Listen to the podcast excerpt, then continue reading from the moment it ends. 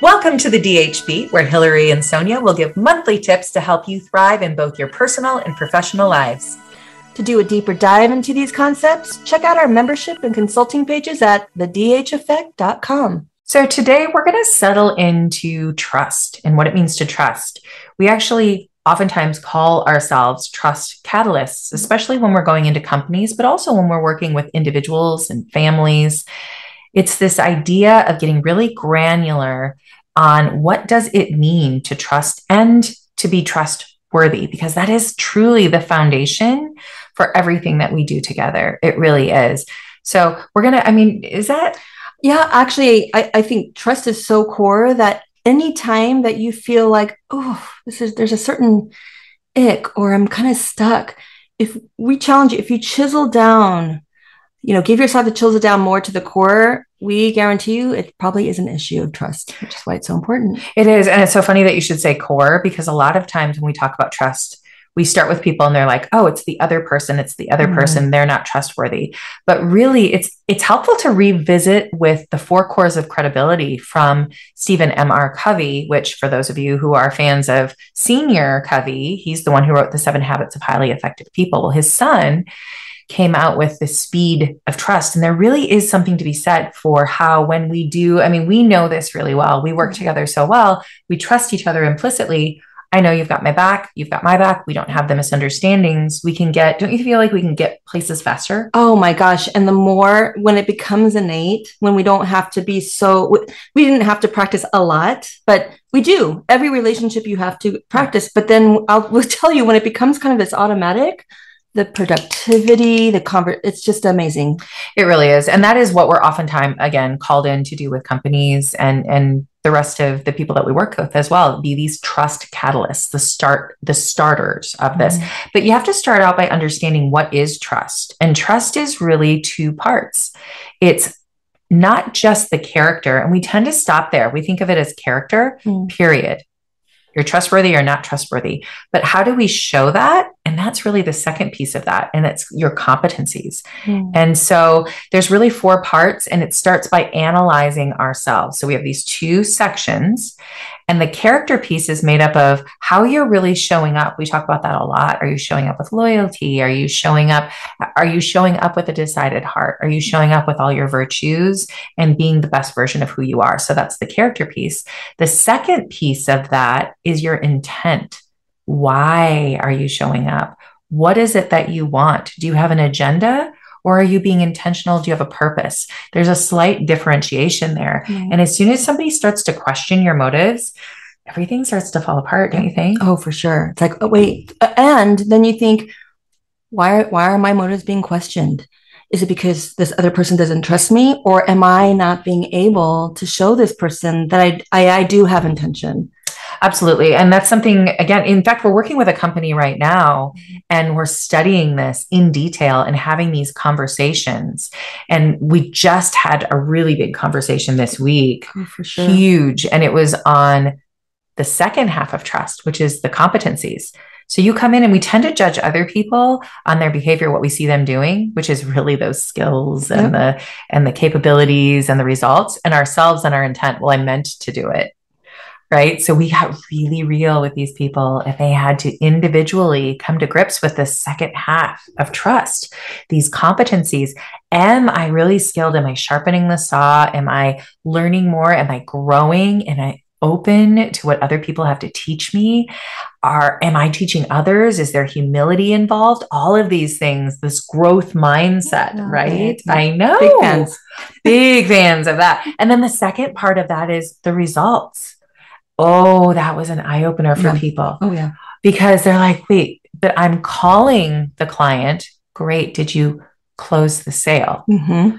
One is the action, is the motion. I'm in motion. I'm doing things all the time. I'm busy. And the second is, but did you get it done? What was the final result? And would you hire you? Oh, that's a big question. It was huh? a it's like, big oh. question. It's like I'm showing up with my work ethic. Well, that's a great, that you great, great, and I'm I'm doing the things, but really the outcome really shows if you're doing the things well. It does. It does. And it starts, and the whole thing it, around our theory, and actually the theories that are out there as well, is this all begins with self assessment. It all mm-hmm. starts with you you know, trust in relationships starts by am I being trustworthy? Am I showing up in a trustworthy way and really getting real with yourself on that. And that's what transitions into the interpersonal, the relationship mm, trust. And you have sure. such a great example I of relationship do. trust. I love, we love, you know, um, sharing the example. And so right now we we work with families through the, a teenager's educational path, college admissions, what happens after high school. And whether you resonate with the story because you were once the teenager or you are a parent raising a teen, or any, it, it doesn't have to be a teen, it can be of any age. But uh, so we were working with this family and the teen comes in. Uh, there's uh, some trust issues, right? A conflict. There's ick going on in, in the family between mother and son. They couldn't really figure it out. But when we facilitated this, and you know, the son's like, "I'm so independent." Um, so there, here's the integrity, right? Like Bobby, Bobby is a teen he wants to claim i'm independent you know actually i'm ready to move out tomorrow and i'll be just fine well this is a, an issue for mom she doesn't have that trust yet why because mom is wondering what the what are the motives for him to claim this this wanting to be independent and move out i she really wants to believe it but she's micromanaging so that that's a whole lot of energy mm when you're micromanaging, mm-hmm. it's not a good feeling to oversee. No, it's not even, Ugh. it's not just not a good feeling, but it actually communicates to the other person that you don't think they're capable. You don't trust them. Yep. well, what was happening is they lacked an agreement. Well, uh, what does independence even look like? Yeah. As a parent, what would I like to see in you as you claim your independence? These are the things and, and, making it really transparent. So they had to work on an agreement of what that looked like. And so without an agreement, there is really no trust to build upon, right? Mm-hmm. And so that per, that first part of character, the integrity intent really has to align for this these two um, you can even think about it in the workplace. It could be an employee a co-workers or a supervisor an employee. That interpersonal really there has to be that gel right?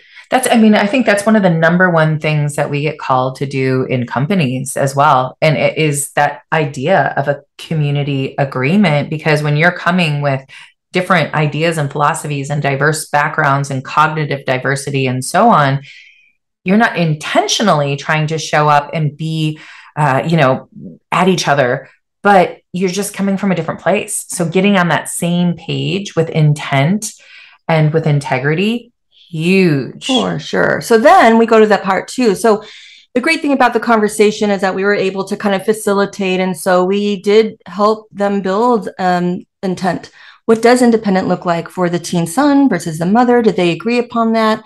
And there was this nodding of agreement, which is that first step. And you can almost feel the energy mm. of them leaning in. Mm-hmm. And so that part too, in terms of the uh, intent, right? Mm-hmm. So the capabilities, well, these are the things that we would like, I would like to see um, as a mother in Bobby you know it's you know uh, the time management skills. I'm always calling on your behalf. I'm embarrassed when you don't return calls. So can you communicate better with other people in your life so i don't have to step in? That would be an amazing skill to develop. Mm-hmm. and also if you are not in a rush with procrastination this is not just a teen thing folks. Procrastination this is a society issue mm-hmm. right? Wait why do we wait to the last minute? And so that really makes other people nervous. And so we together was helping build a skill set with Bobby. What does time management look like for you? He's practicing, he's practicing.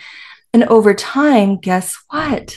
Mom starts to notice results. Mm-hmm. She is not having to follow up more often. And so it was, oh, and now he's, uh, mom's not witnessing Bobby going to bed in the middle of the night because he's finishing things earlier.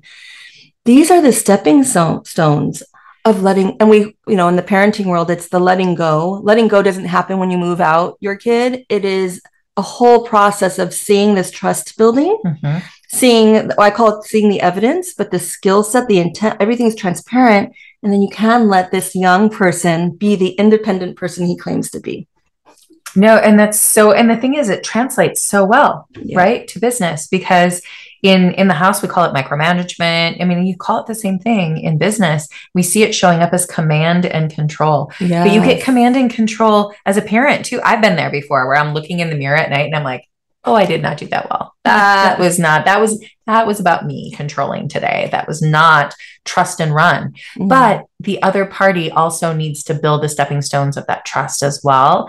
Um, but what a great place to be mm-hmm. when you are so thoroughly uh, connected to one another and yourself that you're like, you've got this. I, I trust that. you. Oh. Go run trust and run. I love that imagery. Yeah. Mm. Yeah. So, you know, the truth is that trust always starts with us when we are trustworthy, when we've really thought about our integrity and who we are.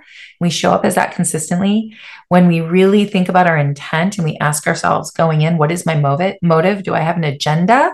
Or do I have an intention to understand and be understood? It's very different. Mm-hmm. Am I making sure that I'm getting better every day with my skills, my capabilities? And finally, am I ultimately getting results so people know they can trust who I am? so amazing. So hopefully this is helpful to you. What's that first building? I mean, I actually the book uh, Speed of Trust is a great book if you mm-hmm. want to get started, or just reach out to us and figure out this is where I'm at. This is where the ick is.